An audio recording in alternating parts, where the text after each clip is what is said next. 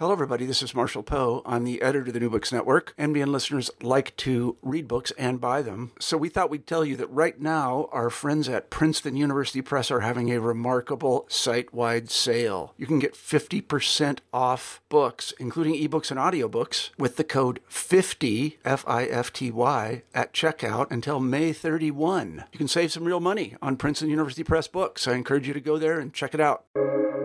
Welcome to the New Books Network.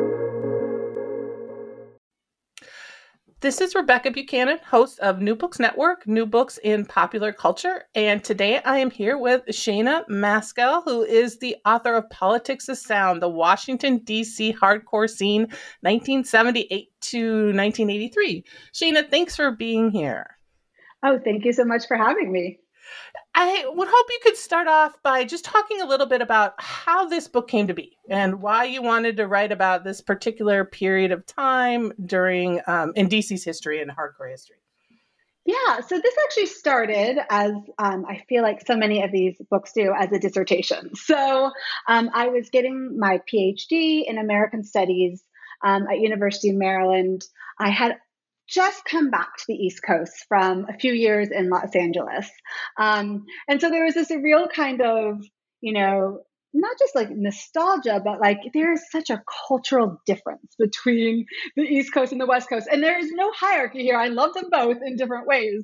But when I came back here and I was thinking about what do I want to, you know, do my dissertation on, I mean, music is my favorite thing. I love music. I've always been into music. I've collected vinyl since I was in high school. You know, my parents would play music all the time. My dad would play guitar. I play guitar. And so I, you know, I was thinking about, you know, what kind of music really represents where I'm from. I grew up um, in Fairfax, Virginia, which is a, a suburb right outside of Washington, D.C. Um, and, you know, hardcore punk just seemed like a natural fit. It is a music that, for people who know it, is unbelievably meaningful and important and significant, but rarely gets attention kind of outside of, of the punk scene and definitely not as much from academia. Um, and so I wanted to not approach it because there's been some amazing things written about punk from like an oral history perspective. Um, Dance of Days is like the DC Hardcore Bible, you know, and, and there are some other American hardcore has a lot about the DC scene, but I wanted to take you know my academic lens to it. And because i was in american studies i was I'm really interested in, in intersectionality. So like how can we understand this this music and this music scene as a part of and you know affected by but also as a construction of things like race class and gender that's a perfect segue to uh, the next question I had for you, which is you sort of situate us in DC, right? So it is not like you're saying just like here's punk um, and here's hardcore. So can you give us a little bit of background of this time period, late 70s, early 80s in DC, and how that gave rise to these bands and this scene? Yeah, absolutely. You know, I think it's. DC is such a weird place, right? Um, so many of us that are here, no one else grew up around here. You know, when you find people, they're always transplants. They come here because this is the seat of the federal government. Um, and there's a huge amount of, of jobs here. And so there has always been this very interesting divide um, between kind of, you know, those people who live in DC or, or the suburbs around DC, um, and those who come here for jobs. Um, and so that was very true, I think, also, you know, in, in the 70s and, and 80s. Um, and so you had, you know, these young people who were who were in school there with their parents who were working at local newspapers who were working in in the federal government as well and kind of you know jobs in and around dc um, and there you know dc has a very kind of controversial history in terms of its relationship with the federal government. It didn't have home rule for so long, and still the purse strings are controlled by Congress. And so there's this idea that there is power centered in DC. But it's not for those who live in DC or not for those who are from DC. It is those who come and work for it or who are supposed to represent, you know, these other interests. And I think that was very much a part of what was boiling, you know, in this youth movement was this lack of agency, right? This lack of power. Um, and it also had to do, I think, very much with the time period in terms of the administration. So you have these young people in the hardcore scene, their parents were the hippie generation, right? And they were very influenced and, and kind of aware of those failures.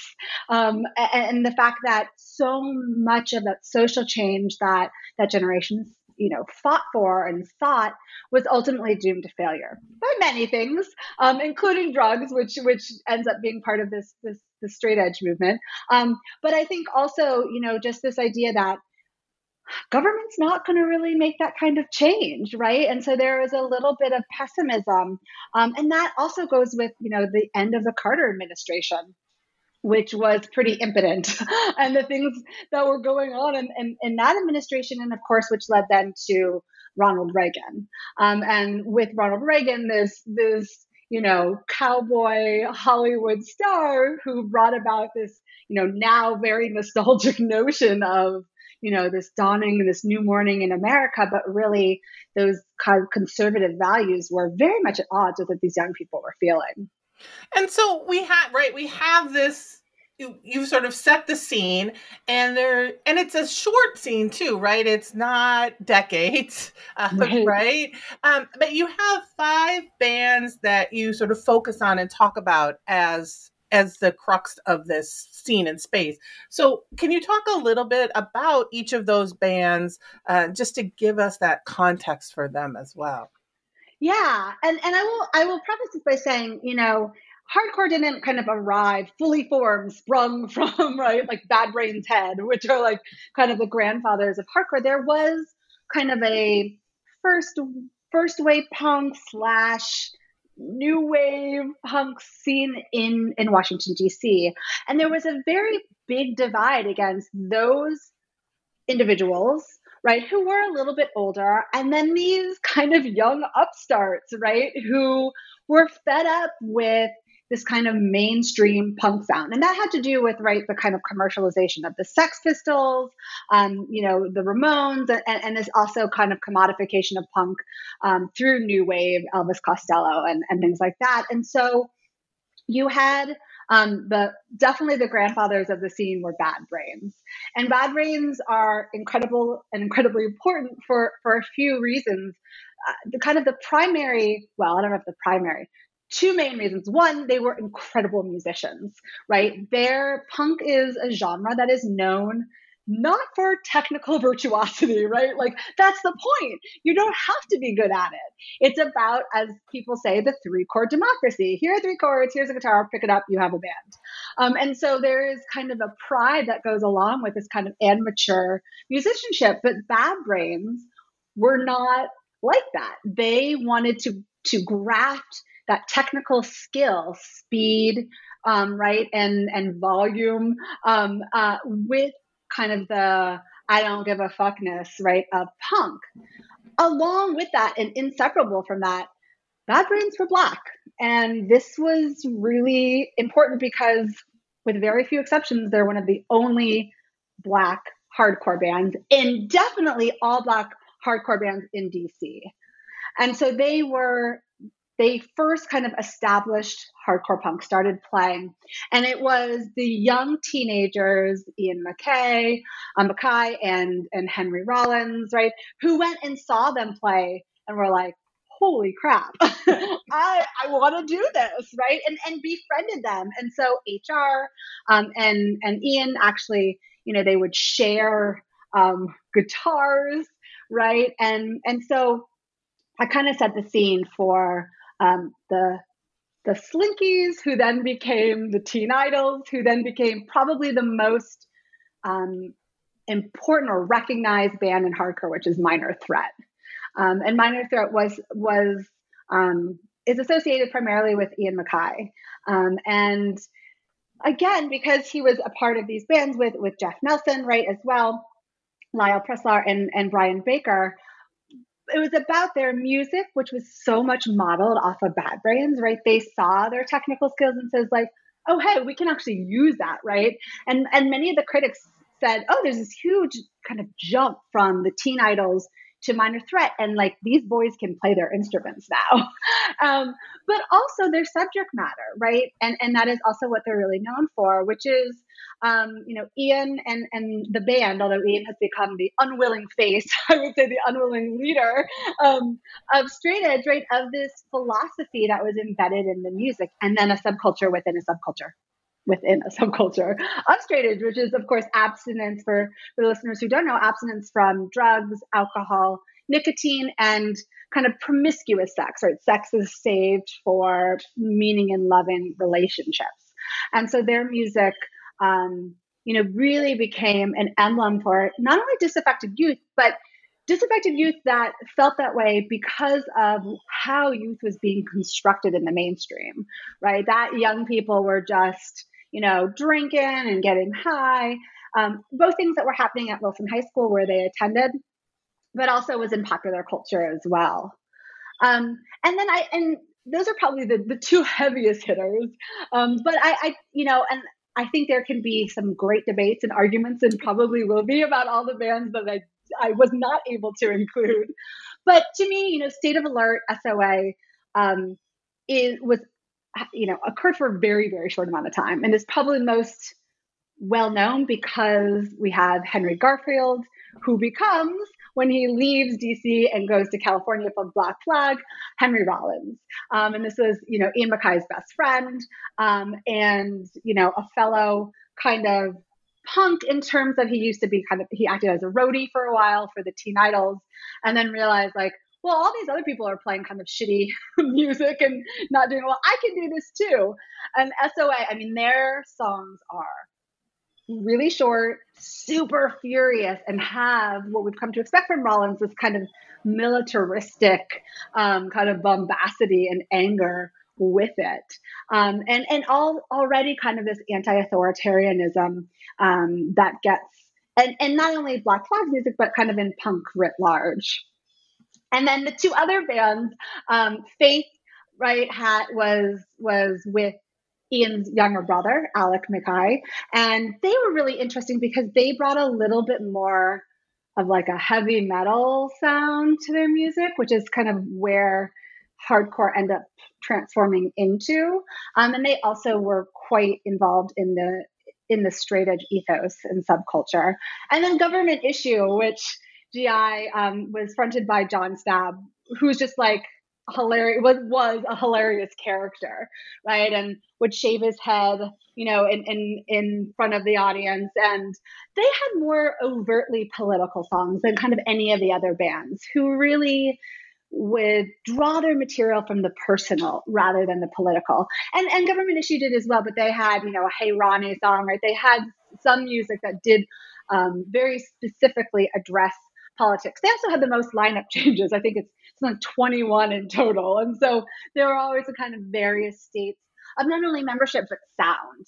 But during that kind of the pinnacle years, what I call the pinnacle years of 79 to 83, they were very much enmeshed in that in that hardcore sound and scene. And and you've sort of so you set us up and then you divided your book into sort of two parts, right? And the and they build on one another. But I think setting up and talking a bit, and, and you mentioned this about um, the race, the class, and the gender, um, and that is instrumental in creating this space. And you talked a bit about Bad Brains being like a, a band of black punk right in a time where that mm-hmm. really was not exist and even now right we could argue yeah. that not right um but so can you talk a little bit about that sort of the the role we'll start with race maybe because i think mm-hmm. you start with mm-hmm. race right so let's mm-hmm. start with like how you see the you know that role of race and whiteness and what's going on in this scene um, yeah and i think i mean i think as you said right it's interrelated and i talk about it a lot from the musical standpoint but that musical standpoint can't be kind of extricated from this larger cultural standpoint but so i'll start with the musical and that is you know, in the book, I kind of talk about Bad Brains hard, you know, sound of hardcore as this evolution of traditional Black music, um, specifically through jazz and blues, right? And I think part of the reason that, and, and i will, t- I, I'll, I'll give the argument as to why I think that, but I think part of the reason why that musical tradition is so important is because jazz and blues historically have been an assertion of black identity right? Have been a assertion of um, black agency and self in the face of marginalization. And bad brains were you know in a sea of whiteness. Now of course dc itself was chocolate city right? And, and was primarily black. They actually came from right outside of dc but the punk scene was by and far um, white faces, right, with few exceptions. And so their assertion of this musical tradition seems to be a response to the whiteness of that scene. So they're already kind of feeling marginalized, and they enter this scene, which is about bringing together marginalized people, right? And so they have this insider hardcore identity, but still as you know, black hardcore kids, they still have this outsider identity. And so I think, you know, their kind of reinvention of hardcore through this technical virtuosity is very much a response to that. And and this is how it links back to jazz because I really see it as, you know, the bebop musicians um, you know, of, of the jazz era. And I, my dad was a huge jazz fan, and my mom was not. So I grew up listening to jazz with my dad and going to concerts. My mom was like, mm-hmm, nope, not going to do it. And so I, you know, I, I also grew up on John Coltrane and Miles Davis, right? And and all of these musicians. Um, and what I loved about them, right, was this idea that they could improvise, right? That they could on the fly come up with these kind of riffs on the on the primary melody. And they would do this in order to kind of not only show their chops but to kind of challenge right this white mainstream culture who was like oh yeah jazz like we like that right? Um, after of course you know america had poo-pooed jazz and said you know this is barbaric and this is not a good representation of blackness. And then once europe said oh this is great they're like oh yeah that's ours all us. It's, it's an American music, and and and and bebop musicians were a response to that, right? It was kind of a middle finger, like, really, you like jazz? What about this? Can you play this? Um, and I think that I think that Brains do the same thing, right? They're unbelievable speed. I mean, they're unparalleled kind of playing, and everyone kind of still agrees on this. It's not really that debatable that they were masters at this. And to me, that's kind of their their way of asserting this this marginalized identity. And, and similarly, this idea of the blues and I mean HR and his voice it's, so emotional, it's so laden. It really to me recalls a lot of those blues singers, right? And the pain and the anger that they had at this you know personal and social marginalization so i really think you know the music was a reaction to the scene and in fact brains started out as as a jazz band, right? They were trying to do jazz fusion um, as Mind Power and did one concert where HR didn't even face the audience and it was a disaster. and they were like, okay, let's try this punk thing. So we can kind of see, you know, the way that this like black musical tradition gets reinvented and rethought about through hardcore. Yeah, I that's one thing I really appreciate, right? We often that that music is not a straight linear right line um that it comes and goes you know people are like punk is dead. I'm like no it's something different now right? Like it nothing's ever dying.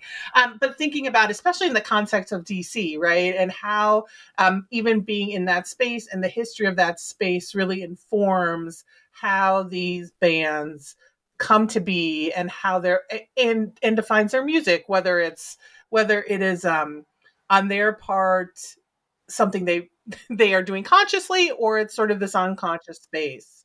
So like you and then uh, another thing that be right so we have this role of race and then we also have class um that middle class right we often think of punk as being this very white middle class boy masculine space um, and so, can you talk a little bit about how you sort of situated that and, and looked at that? Um, yeah. Yeah, you know, I think I always feel that class is kind of the forgotten vector of difference, right? Because in America, right, we're like, oh no, you know, American dream, social mobility, rags to riches, pull yourself up from your bootstraps.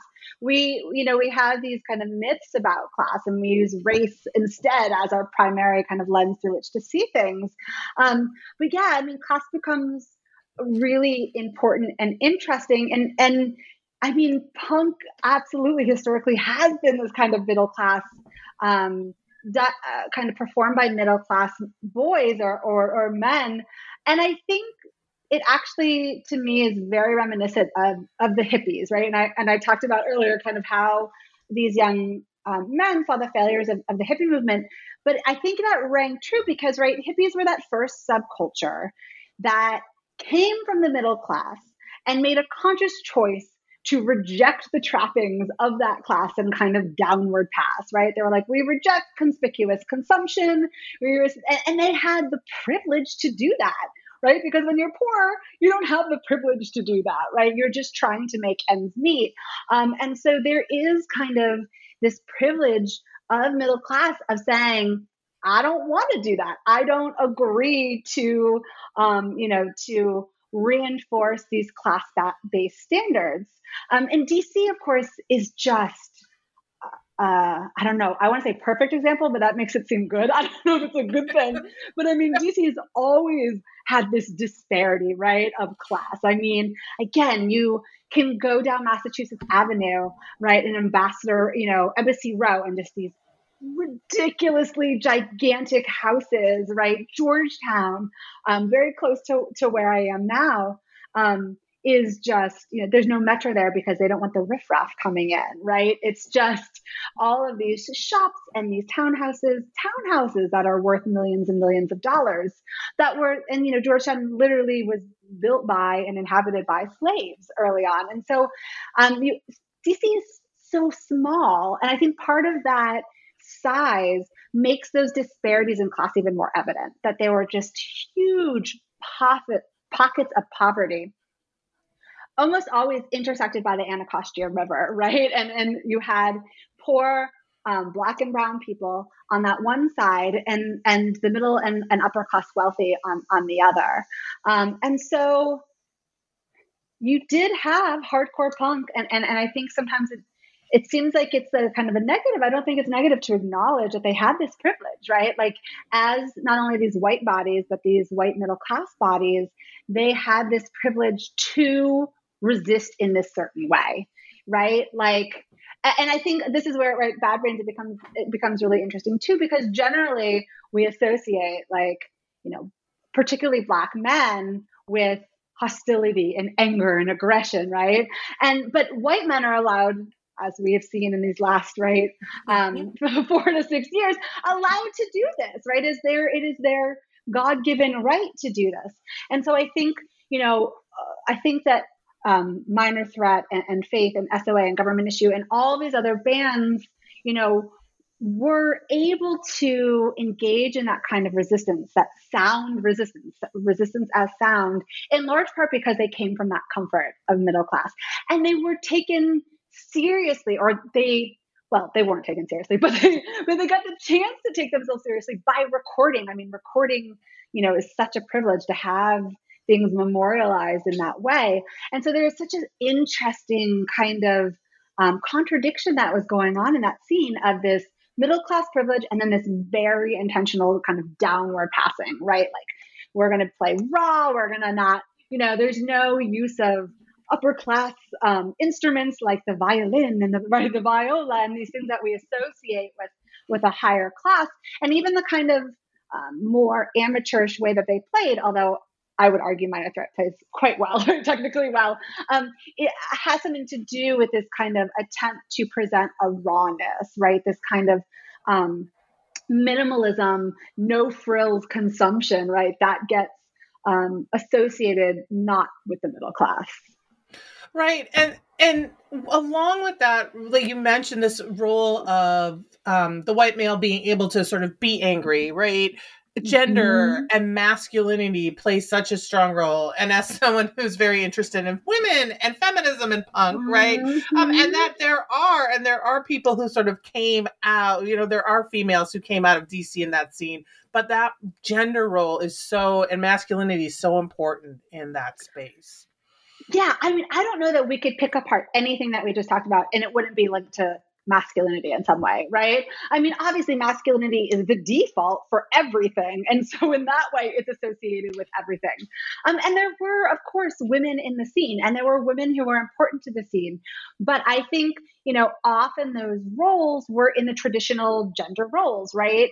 You had women as photographers, women as um, you know, behind the scene putting together things at the Dischord House for the for the albums to send them out.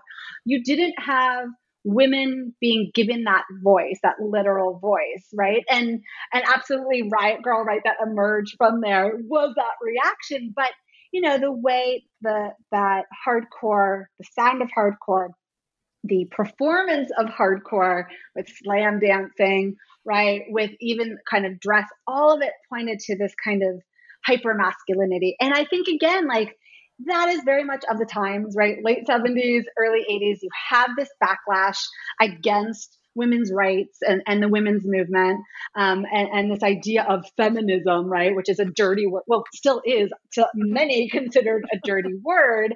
And then you have, you know, right in DC, uh, the emblem of power being all white men, right? Like you had very small little inroads that were happening. Um, you know, Sandra Day O'Connor, and, and, and there was like a couple of maybe one uh, senator who was a woman. But in general, you know, power is always linked to the notion of masculinity. And there is a reaction to that, I think. There's a reinforcement to that that's going on. And I don't think it's conscious, right? And and I was really, you know, privileged to talk to Ian um, a number of times throughout this book. And he really always wanted to make clear, like, we embraced women. Like, we did not think of it as um, you know, as a male club or an all boys club. And I think that's probably true. But I think that, right, consciously or otherwise, there was this hyper masculinity that's equated with power. And so that gets replicated and reproduced in the music in the scene, particularly when you're in reaction to, you know, the Georgetown military punks, right? And those with, you know, federal power, the armed, you know, the armed forces, all these things that are going around in DC that are actual corporeal physical power. Yes, and and that it kind of leads into right that second part you talk about some of the cultural production, the DIY, the straight mm-hmm. edge, and it leads into like yes, like so even embracing women, um, there's still some very misogynistic um, ways in which um, the scene operates. I, I, you know, I look at zines, so I think of even some of the names of those mm. zines, and mm. um, and some of those ways in which that, even if it's a joke, or even if it's thought of to be a joke or tongue in cheek, it still comes out. Um, but one of the, mm-hmm. you know, so mm-hmm. we have this music, but they've also, it's not only the music, right? They really did create a scene. And um, Mm-hmm. So I'd love for you to talk a bit about that. You know, I mean, we have Dischord Records, they have the Dischord mm-hmm. House, um, but how did they, re- you know, talk a little bit about how you really see this coming together as a scene and not just bands? Yeah, I mean, I think it's one of the most uh, kind of incredible things about, you know, punk writ large, but hardcore specifically is that hardcore across the country did have these scenes right and and this idea of scene is very much premised on this kind of like you know postmodern way of understanding that there is no not only high and low culture but there is no you know singer and then audience right? There's not the the band and then the fans that it's about creating this community. Um, and i think that you know they part of it had to do with spatial relations, right? These the, the DC hardcore scene really came from like three high schools in DC, which there were only really like not very many more than that. I mean, there were a few more, right? And the other side of that, of course, is go-go that was going on in DC, right? Um, the go-go scene, and so, but for the kind of you know, for there was such a small. The city is so small that it really did allow for these kids to be in constant kind of contact with one another. Part of the other thing was that whenever these bands would try to play at kind of a more traditional venue, they nearly always got banned, right? Um, so as you know, Bad Brains, one of their most famous songs, Banned in DC, right? Is that they people were like, "You're never coming back here," right? And so they these venues were often done in the homes of people in the scene, right, in their basements, um, in community centers. And because of this DIY ethos, not only, and so I'll, I'll say two things about the DIY, do it yourself. One is that as, as we're talking about with class, there was this very conscious rejection of the music industry, right? And like that was what was wrong with mainstream punk, right? But also kind of the the history of music um, as a whole. And so there was this, you know, creation of Dischord really as a way of just getting their music out, right? Like the Teen Idles had um, Ian's first band with with Jeff Nelson had they had toured and they had some leftover money. They're like, well, we can like five hundred dollars, like we'll split it, or we could like try to put out a record. And everyone's like, yeah, sure, let's put out a record. And and everything else came from that. Well, let's put out our friends' records, right? And so there was this again, you see that kind of class based thing, like this is worth preserving, right? This is worth people hearing. But it was also so much of this idea of community, right? Let's do this together. Um, and so these teenagers went and right rented this house got this house that i now live a block from which is which is always a treat my kids and i are always walking by right um along with all of the people who journey to to the Dischord house to take photos in front of it right? And and they had everyone from the scene not just from the bands that were you know getting the orders from across the country that were putting together these albums that were stealing cardboard outside of the dumpster of the 7-eleven to, to mail these these records from. And so all of that kind of brought about the sense of community. And of course that second part was more practical of diy which is that no one else would do it for them, right? Like no one else thought that this was worthwhile. No one else thought that this kind of music was financially viable, but also had any kind of cultural or social value. And so it was of necessity that they formed, you know, this DIY community and, and this ethos that went along with it. Right. And I think one one thing that's really um, I think important about looking at this time and looking at DC and these bands is because they kind of help to bring that to other scenes, right? Mm-hmm. They were these bands that would travel. I just interviewed um, uh, two uh, punks, two men who put wrote punks in Peoria, talking about the Peoria mm. scene, but even talking about when Minor Threat came through and they were saying we don't have any money, you know, like talk like Ian being like here, take my money, right? Like so, like and and that was like an important like that like that band who was so important coming through and doing mm. that, right? But they have done this, right? You know, like even when you talk about Henry Rollins moving across the country and bringing things to LA and things to California, you know, California area. Mm-hmm. So I think, right, like this DC scene is important to see how how to do i mean not everything is right right but you know again yes. like that's not my the right word but how to like how to do this like you're talking about with yeah. no book to tell you how. Yeah, no, I think you're totally right. You know, it, there's always kind of, you know, I, I think of it somewhat, although I don't think it's completely accurate, as like spontaneous invention, right? Like happening at the same time you had it in LA and you had it in DC. But these were really the first two kind of hardcore scenes, and particularly for the East Coast, but I love, you know, in Midwest, absolutely Texas too, right? Like the DC scene were kind of these like elder statesmen, which is weird to be talking about for like 18 year olds, right? Because, but they were the elder statesmen. And, and, and, and even though there was some ferocious kind of territorial, right? Um, but I mean, actual physical fist fights often, right? With the New York scene and the Philly scene. And, um, I lived in Philly, so the Philly, I, like I grew up in the Midwest, but I lived in Philly for a long time, right? Yeah. Uh, my kids were born, so so the Philly fight it's yes, it is. It is still right? yes, very legendary. Were you there? Who was there? Who threw the first? Like, why did it? Ha- yes, yes. Yeah, absolutely. but like even and there was tons of that, and there was um, you know, and and and Bad Brains had a lot of issues, right, with homophobia, and and HR was a drug addict and would steal money. But despite all of this, absolutely, I think there was this this kind of familial structure, right? That was very much a part of that DIY, right? We're a community, we help each other. Um, and Ian is just like ridiculously generous with his time and with everything else. I mean, he'll talk to anyone, which is just incredible, but he does that with you know musicians and you know lowly academics like me and you know fans that you know that come to the house. I mean he is always willing to do that. And i think that is so much in that spirit right? Of like this non-elitist kind of spirit. Like we are all together doing this. There's not this kind of division between us. And he has figured out how to continue that for literally 40 right decades and decades and decades right? Um 40 years and and he also becomes really important whether you want to or not like whether he whether he wants this title or not as like founding straight edge right like yeah. we have this diy but then a really important part of creating a scene and you mentioned it a little earlier but i'd love you to talk a little bit more yeah. about straight edge in that role yeah i mean you know he always likes to say it's a personal philosophy it's not a political philosophy but of course um, and and you know, as feminists, you know, the personal is political, right?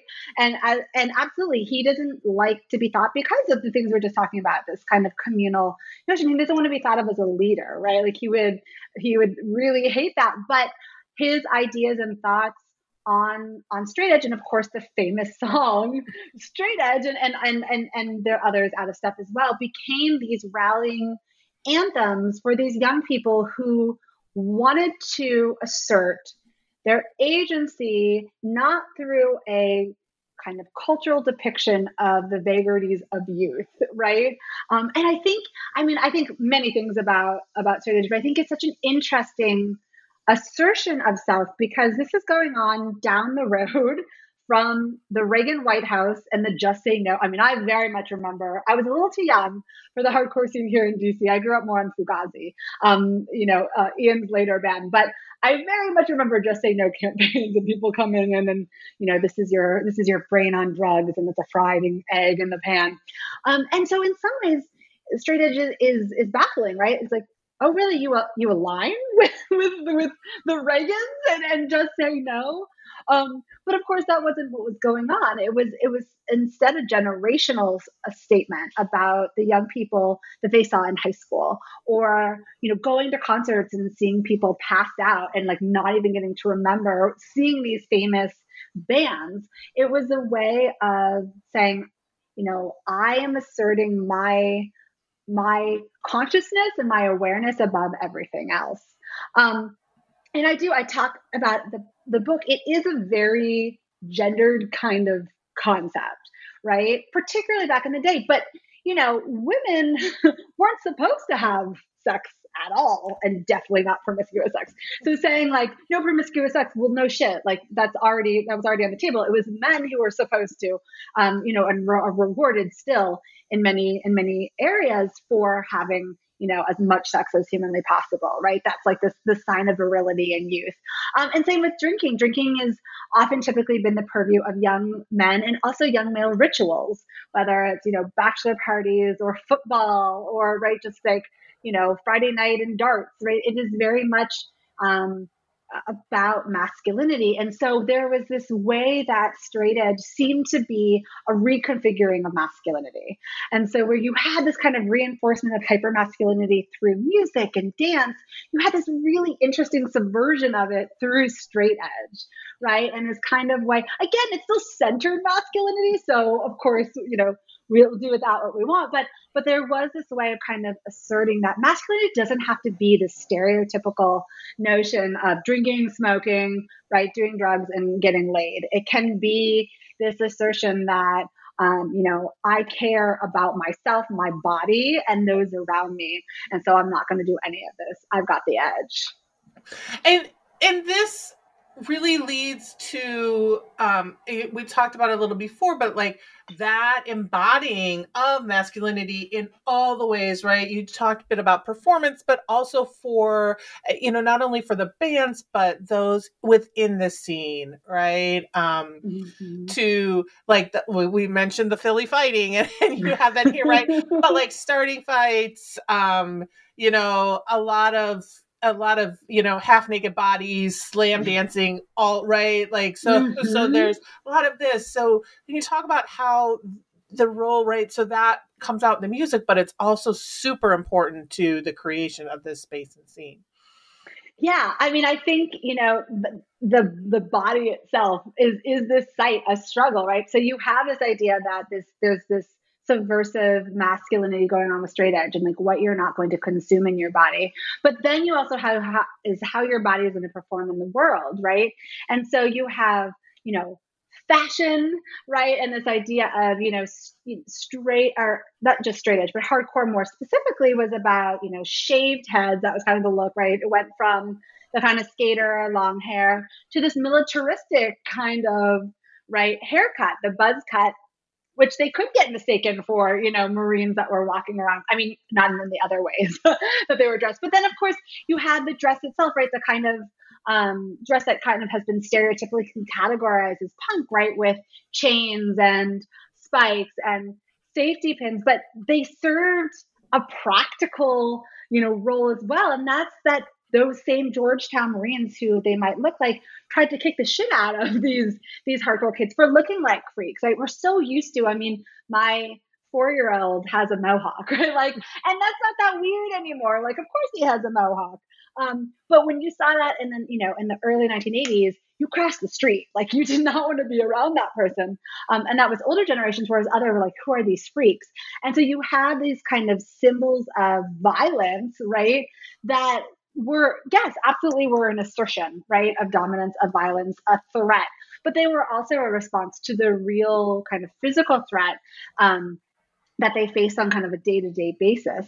So you had definitely this that kind of hyper masculinity in hair um, in body as you said right like and part of it has to do with like you were in these where they were performing there wasn't like a lot of air conditioning right like and, and, and it's a show. So yes there would be you know shirts stripped off bodies kind of glistening. And there was very much this, I mean, you know, to, to play hardcore and to be a hardcore fan is super physical. It really is. And there is this kind of endurance and dominance that you need to climb up onto the stage and stage, uh, stage dive or walk on people's heads, um, which my husband says is the thing he misses most about hardcore um, and being old.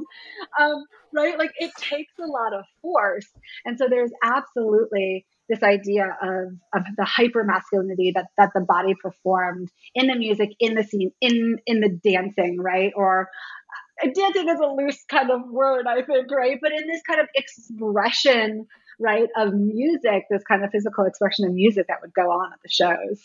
No, I also um after I mean it was after this. So when Henry when he had the Henry Rollins band, he, I still remember to this day this tour shirt that like to me says everything. It was like be strong, get stronger, right? Like that idea mm-hmm. of like mm-hmm. this is the goal, right? You know that physicality is super yeah. like and and and owning and being in that space. And that like you said before is very a very sense of masculine, right? Men are taught to take up the space, mm-hmm. and you mm-hmm. see this sort of happening in the slam dancing, um, in these ways in which um, these men, like you talk about, are able to move and be and just take up space. Um, mm-hmm. Which sometimes, yes, makes it another way where even if women are invited in, women are not taught to make take up space in those same ways. Yeah, and in, and it, and it doesn't feel quite as safe. I mean, even right? Like if you're on the outskirts. I mean, I remember, I don't know, 10 years ago seeing a, a new iteration of Dead Kennedys, right? But I, I had a friend who, who was the new lead singer and I went to visit and I was trying to get like, you know, near the front. I just got like elbowed right, right in the ribs and like had this tear. I mean, it was, and this is like 2000s, right? So this is way past the scene and it just, it, it feels like um, a, an intentional statement. And again, whether or not it's intentional, that's the that's the effect that it has. And that becomes important to think about.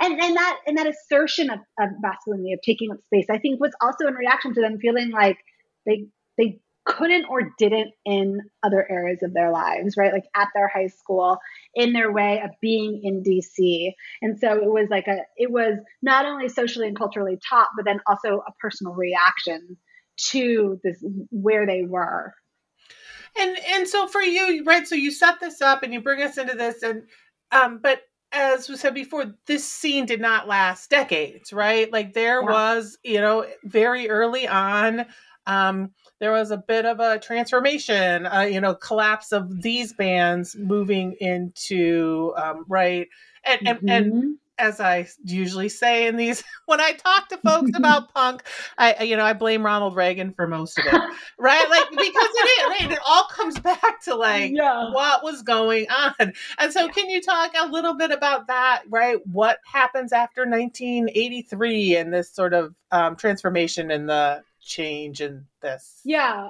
I think there's, I think there's a lot of factors, right? One is minor threat breaks up right? And and it seems like that shouldn't necessitate a complete and it doesn't necessarily you know write the end of dc hardcore but they were so important to the scene. And part of why they broke up was this kind of um, outsider view that they were they were back together again just for money right? Which was but also and i think this links to one of the second reasons they start to move apart musically.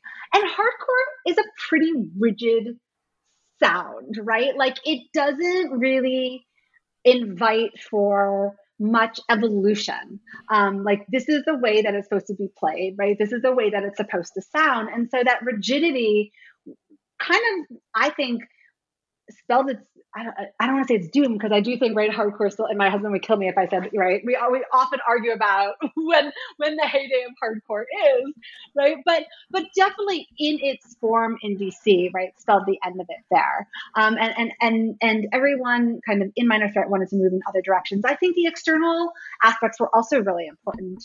Um, and part of that was also this idea of violence right? DC had become known as like a scene that is not afraid to kick some ass, right? And what happened is that people started coming to the scene just to participate in violence. And so violence became not a reaction to what was, you know, what this scene perceived as kind of, you know, an attack on them, but became like the purpose first and foremost. And that was not what the original people kind of hardcore scene was supposed to be. Um, and so, and then I think absolutely, I mean, part of it had to do with these young kids were getting older, right? And as they got older, I think there was this more, you know, realization that we do live in DC. We are at the center of power, and maybe we need to pay more attention, and they did, right, to the overt politics. And yes, Reagan, right? I mean, the these kind of disastrous um, policies that he was implementing, there was much more of a feel that like this is something that we as a community should be reacting to. Um, and so I think that all spelled you know uh, this this evolution and transformation and so this so the music of dc i think started to slowly change and i'm sure there are some who would get into a spirited argument with me right whether or not like we should put Scream as hardcore or post hardcore, right? Or marginal man. But really, to me, it you know it became you know the addition of um, you know different instruments. Like the influences of these different sounds started into this post hardcore slash, and everyone hates this label, but emo sound, which makes like a whole generation of people gag, and then a whole other generation be like, "Oh, that was my youth and childhood."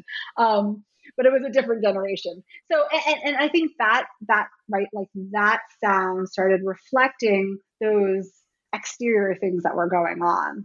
So hardcore, like you know, it evolved and it spread and it dissipated throughout the country in different in different ways, and I think made its mark on all of these different genres. Um, but I don't think I don't think it could have ever lasted in DC for any longer. You know what I mean? I think that the scene, as it's the music itself, but also this community as they grew up and as they moved on, so too did the scene and the music. Right. And that makes right, that makes sense. Do you mm-hmm. see or like maybe I should ask it this way. What do you see as some of those then like really lasting influences mm. on not only you know punk and hardcore but just the music scene in general what do you see that like from this this moment in time like how has this influenced how we think about music and like participation in scenes yeah i think i think still many people don't know about dc hardcore but when they learn about it, it starts to make sense with so many of the other musics, right? Um, I teach a music class um, at, at, George Mason University, right? And I always, of course, make them listen to it since, you know, I'm like, okay, here. And this summer was the first time I'd had any students who had ever heard them, right? I was, I was, I was just like, holy crap, this is amazing. Um, but I think that like it brings those sounds are not radical anymore. Um, I so I used to teach at the Corcoran College of Art and Design, which has been since subsumed by another university, by George Washington University, and they had and it's an you know it's an um, it's an art museum that is also an art school, and they had an exhibit on DC punk and hard uh, on DC hardcore and go go, um, and I remember taking my parents to it. My mom was kind of looking at the exhibits, and I, I this is when we still had iPods, um, and I put in. I was like, "Why don't you listen?" I, I put a mix on for you so you can listen to hardcore while you go around. And I, it was Bad Brains Pay to Cum, and she's like looking, and she's like, nodding, bobbing her head. And she's like, Oh, I like this. And I was like, Holy shit. like, my mother is saying this. That clearly shows this idea that, you know, what was abrasive and ferocious and ostracizing sound has so become part of the sound of like alternative rock as a whole that my mom was like, oh, this sounds good. It's got a good beat, right? Like there was just a perfect, you know, um, yeah, like coming together of this music has its fingers in you know alternative rock and and and Husker Du and and, and right like in the in the Melvins and Sonic Youth, right? And it has its fingers in grunge, of course. Dave Grohl, who was who played for in Scream before he went to to Seattle and Nirvana. I mean, Riot Grrrl, absolutely, right? That would that Ian was very invested in um, not financially, right, but but kind of socially and culturally. I mean, I think we see those those tentacles reach wide, and I think straight edge is one of also the long lasting legacies. I think it is such a still vibrant and important community for so many. Um, that that is something that will always be one of the imp- most important legacies of DC hardcore. So one of the things I wanted to ask you about at the end yeah. of your book, right? So we talk about these sort of lasting legacies. You have a discography, right? And it's not just mm-hmm. these bands. So I just wanted to like, what made mm-hmm. you choose the bands that you, you don't have to go through everything in there, but right, you have, you, you know, like you have like Bad Brains in here and Government Issue and Minor Threat, but you also have like some you know classic maybe more classic um punk mm-hmm. or or punk adjacent i mean i would call patti smith punk but like who knows somebody else might right. not um, and the velvet underground as well so oh, like what brought like were there certain yeah. Well, and this is actually a good point because this is like a chapter that got cut out of the book, right? and that was more about the evolution of sound, right? And so, you know, hardcore wouldn't exist without without proto punk and kind of without I mean obviously rock and roll but but kind of the more you know it absolutely there's very like shh, kind of blurry lines between what do we call you know velvet underground. But I don't think there would be you know hardcore without velvet underground right? Like I think that like dissonance right and and kind of experimentation. And even though it's it's so far apart on so many things, right? I mean, that's very kind of art rock, right? Velvet Underground. And, you know, hardcore would be like, fuck that. Like, that is not something that we agree with. It's almost too, almost progressive rocky. But still, I think those attitudes and those kernels of sound become really important. So I think of it a little bit as kind of this the chapter that got removed, right? So like the evolution of sound, you know, through the 60s to the 70s and then that that comes up to dc hardcore mm-hmm. so this book is it is it out yet or is it just come like September 28th. Okay, perfect. so it comes out September 28th, end of the month. So, I mean, I usually, my, my final question is usually like, what are you working, if there's anything else you're working on now, which, I mean, you might be, um, but, or if there's any other, anything happening with the book that you sort of want to promote and put out there in this era of COVID, unfortunately, I don't have as very much planned for it. But you know, I'm I, I'm just kind of you know I've been working a little bit more and on social justice issues on on social media, but I've been thinking about like how I want to bring it back to music. And so, you know, I, I, I don't know yet. I haven't started the next project. I've given myself a break. Um, but I'm I'm really kind of thinking like I want to see like how this notion of music and scene and community, right, gets so changed and, and transforms and evolves through um, social media. So I, I, I'm, it's just percolating in my head and will perhaps come as a full form thought sometime soon. well, it has been really amazing talking to you about. Um, I mean, we could probably talk forever, but we've been talking yeah. a while. Um, but again, this was Shayna Maskell, who's the author of Politics of Sound, the Washington, D.C. hardcore scene from 1978 to 1983. Shayna, thanks so much for talking with me on New Books Network. Thank you so much for having me. This was so much fun.